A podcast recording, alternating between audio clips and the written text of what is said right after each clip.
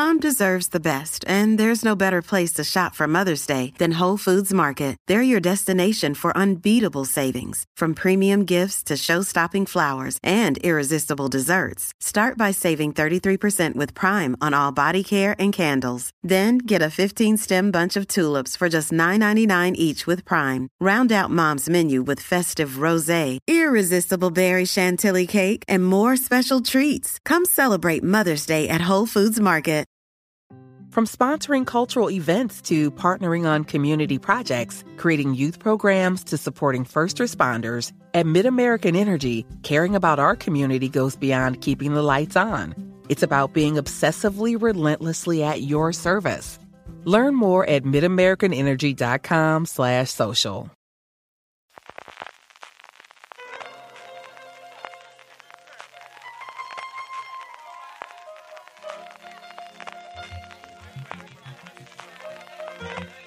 Estás escuchando Fuera de Series con CJ Navas. Bienvenidos a Streaming, el programa diario de Fuera de Series en el que un servidor CJ Navas te trae las principales noticias, agenda, trailers y muchas cosas más del mundo de las series de televisión. Edición del miércoles 27 de abril, nos acercamos ya al final del mes y empezamos con un poquito de follow-up. Ya sabéis que junto a la noticia de Netflix y claro, la de Twitter, que ya iremos comentando, mañana hablaremos seguro en una cosa más, el programa que hago todas las semanas sobre tecnología centrada en el mundo de Apple con Pedro Aznar, que además cumple 16 años Apple Esfera, el medio de del que es director desde hace, como os decía, 16 años. Lo podéis encontrar allí donde me escuchéis, buscando simplemente una cosa más. Como os digo, junto con Netflix, junto con lo de Twitter recientemente. La otra noticia, desde luego, para mí, de la semana pasada fue esa carta que mandaron los abogados de Jerry West, del mítico jugador de los Lakers, posteriormente entrenador, y en los tiempos en los que llevamos en la serie Winning Time o Tiempo de Victoria, el manager de Los Ángeles Lakers, en el que mm, pedían una rectificación inmediata, bueno, en dos semanas realmente, HBO por el retrato que estaban haciendo de su representado en la serie que se estrenaba este mes pasado. La pelota está en el tejado de HBO y HBO ya ha respondido, y ha respondido pues en las coordenadas de lo que podemos esperar. En primer lugar, pues sacando pecho diciendo que HBO se ha caracterizado por hacer grandes series adaptadas de hechos reales el punto principal, que es que Tiempo de Ganar, Winning Time, no es un documental y nunca ha sido presentado como tal. Y luego se adornan con una frase diciendo que la serie y la forma en la que representan a los personajes está basada en investigación de hechos extensa y de fuentes fidedignas y que HBO permanece junto con los creadores y el cast que nos ha llevado esta dramatización de este eh, capítulo épico en la historia del baloncesto a la pantalla. Y os digo porque esta parte de las descripciones y de las fuentes contrasta y choca literalmente pues con las cartas que acompañaban la eh, misiva de West firmada por varios eh, antiguos jugadores y antiguos jefes y antiguos directivos de los Lakers y especialmente con las que para mí son las más importantes, al menos a nivel de opinión pública y especialmente de la opinión publicada y de la opinión de la inteligencia dentro de Hollywood, que son las de Karim Abdul-Jabbar, que es alguien con la que a día de hoy, una figura con la que nadie se va a querer meter en el mundo de Hollywood, que decía que la serie era deliberadamente deshonesta, que era una pena cómo había tratado a West, que West había hablado en, abiertamente de sus problemas con salud mental, especialmente con la depresión, y que en vez de explorar estos asuntos con compasión para poder comprender a mejor al hombre, lo convirtieron en un coyote, el sí, el coyote del correcaminos, eso es el coyote, un dibujo animado del que reírse. Nunca rompió palos de golf, nunca tiró su trofeo de MVP en, a través de una ventana y concluye diciendo sí, estas acciones sirven para crear momentos dramáticos, pero apestan a una explotación sencilla del hombre más que una exploración del personaje. Saquemos las palomitas, que esto va para largo y la pelota vuelve a estar en el tejado de Jerry West y sus abogados, porque desde luego esto retractación no tiene ninguna pinta y le daban dos semanas, de las cuales solo quedan una para ver el siguiente paso de este tema. Pasando a otras noticias, una pues que demuestra que cuando tienes poder tienes mucho poder. Y si ya es poderoso alguien que logra levantar un proyecto audiovisual a día de hoy, más todavía es alguien que cuando este proyecto ya está en producción, sí, sí, en producción, no en preproducción, cuando este proyecto ya ha empezado a rodar, cuando este proyecto ya tiene todos sus actores contratados e incluso la directora, decide que lo paraliza todo, lo tiran todo a la basura y van a reinventar totalmente la serie que van a producir. Este es el caso de El ídolo, una serie que combina la fuerza por un lado de The Weeknd y, otro de, y por otro lado de Sam Levison, del creador, director y guionista de Euphoria, que han decidido prescindir de Amy Semmett, la co-creadora de The Girlfriend Experience, que iba a ejercer como showrunner y como directora de todos los episodios de esta serie de HBO que cuenta la vida de una cantante de pop que comienza un romance con un propietario de un club en Los Ángeles que resulta que en secreto es el líder de un culto. Empieza a haber un montón de rumores, como os decía, parece que la cosa ya está en producción y que ya se habían rodado, si no episodios completos, sí que distintas escenas, que Levinson va a tomar las riendas de dirigir y eso no sabemos si va a afectar a los rodajes o los tiempos de rodaje de la tercera temporada de Euforia y que este no va a ser la única salida porque el equipo creativo dice que quieren llevar una nueva dirección y que van a ajustar tanto el equipo por detrás de las pantallas como el propio cast para esta nueva aproximación a la serie una cosa curiosísima que ocurre a estas alturas del partido y una demostración de que cuando tienes poder puedes ejercerlo. Renovaciones, tenemos dos. Una, Blue Bloods, por una decimotercera temporada en CBS, estaba todo prácticamente hecho, a falta de que Tom Selleck decidiese firmar su contrato, que es evidentemente más complicado, de todo en la producción, lo ha hecho, así que tendremos más historias de la familia Reagan durante el año que viene en CBS. Y por otro lado, Wolf Like Me, Lobo como yo, la serie de Josh Gad y de Isla Fisher, que recientemente llegaba a nuestras pantallas, renovada por una segunda temporada. Es una serie que va muy de menos a más, así que mira, una alegría y veremos qué evolución tiene en esa segunda temporada que se estrenará en pico que en Estados Unidos y veremos si aquí llega dentro de Sky Showtime cuando de una puñetera vez llegue la plataforma de Paramount y de NBC Universal. Esperemos durante este 2022. Ay.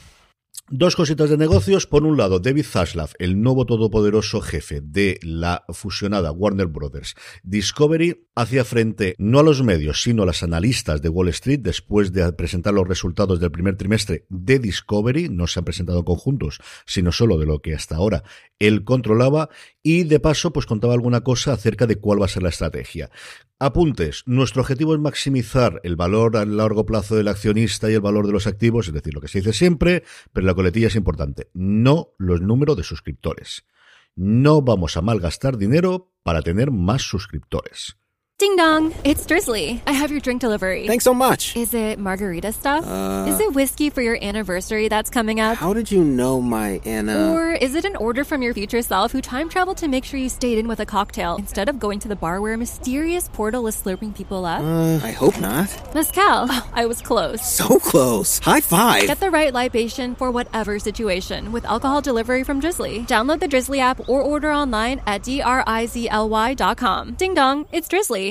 Solo le falta decir no como Netflix al final de esto. Más cosas, saca pecho de las ventajas que tiene la fusión porque dice que sus espectadores de Discovery ya están muchas horas viendo Discovery Plus y a esto podrán añadir ahora el contenido premium que tiene HBO Max.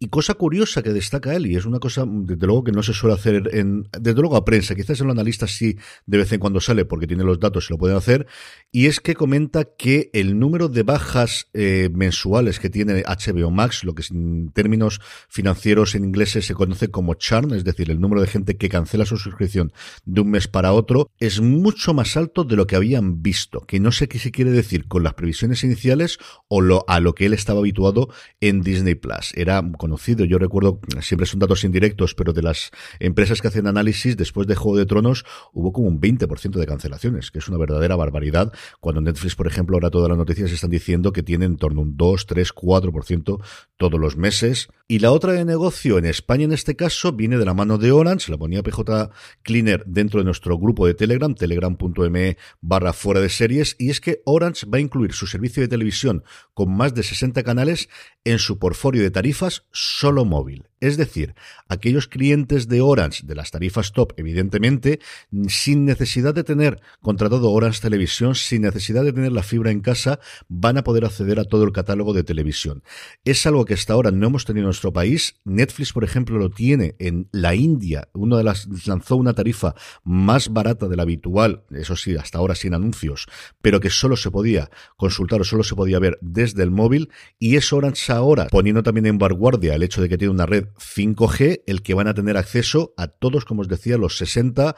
Hablan de Fear the Walking Dead con AMC, hablan de Sci-Fi, hablan de DreamWorks, hablan de Sanders TV, de Historia, de Odisea, de Calle 13, de todos los canales que tienen dentro de Orange Televisión, dentro de su tarifa GoTop, que según reza la nota de prensa, tiene datos ilimitados eh, a 5G, el servicio de Amazon Prime durante 12 meses, por 45 euros al mes, que no es un mal precio, sinceramente, mirado desde la distancia y hace mm, iba a decir años, creo que décadas que no soy cliente de Orange. Pero oye, abre una vertiente bastante interesante con la evolución de los próximos tiempos del 5G y si puede ser una alternativa real a tener fibra dentro de casa. Trailers 2. Apple TV Plus ayer presentaba la serie en sociedad con sus intérpretes y hoy presentaba el tráiler tanto en versión original como en doblado. Es de las pocas cadenas junto con Disney Plus a día de hoy que dobla sus trailers lo cual yo no suelo frecuentar, pero me viene muy bien cuando hago las secciones de la radio, en las dos colaboraciones que hago con las radios locales en Elche, tanto en la SER como en Onda Licitana, porque los pueden poner de fondo y siempre es mejor que ponerlos hablando en inglés. Como os decía, el trailer La Serpiente de Essex, dos minutitos y medio, como suele ser habitual en los trailers de Apple, con Claire Dance, con Tom Hiddleston, con Fred Dylan, con Clemens Poissy y con Harvey Squires. Para mí tiene una pinta espectacular, un cuento de época, con misterio, con una posible monstruo marino, con una especie de maldición. Podéis verlo en el canal de trailers que hemos devotado en YouTube, que se llama FDS Trailers. Lo encontráis en el enlace en las notas, como siempre, dentro de Fuera de Series. Ahí lo podéis ver entero. Y por otro lado, y enlazamos ya con los estrenos, AXN presentó el tráiler de Anika, su nuevo estreno. Para hoy nos trasladamos a Escocia, nos trasladamos a la unidad de homicidios marítimos, donde Anika es la nueva directora de este servicio, un procedimental con el sello clásico británico, en este caso en mi querida Glasgow, en Escocia. Y por último, la buena noticia del día, especialmente para los aficionados al cine del terror y en concreto al cine de Alex de la Iglesia, y es que la productora de Alex de la Iglesia y Carolina Blanc, Poughkeepsie Films, ha llegado a un acuerdo con uno de los grandes conglomerados en nuestro país, Banja Iberia, que tiene dentro de él marcas tan importantes como Diagonal, como Endemol, como Zeppelin, como Hess Music, como Shine Iberia, como os digo, junto con MediaPro, posiblemente las dos mayores entidades y grupos de productoras que hay en España para desarrollar proyectos en el género fantástico y en el género del terror. Una alianza estratégica para crear y producir contenidos de ficción. Veremos qué recorrido tiene y si Alex sigue mm, metiéndose dentro del mundo de las series más allá de la segunda temporada de 30 monedas, que si no está rodando está a punto de hacerlo. Con esto terminamos por hoy. Recordad consultad en seriesnostrum.com toda la programación. Volvemos a la carga este jueves 28 por la tarde con las proyecciones de Hit y de Crematorio y el contenido con los encuentros de Crematorio, de Hit y de Maricón Perdido durante el fin de semana del 29 y el 30 de abril en Altea. Si no podéis acudir, sabéis que lo podéis seguir todo a través del canal de Twitch de Fuera de Series, twitch.tv barra Fuera de Series. Gracias por escucharme. Nos volvemos a ir mañana. Recordad, tened muchísimo cuidado y fuera.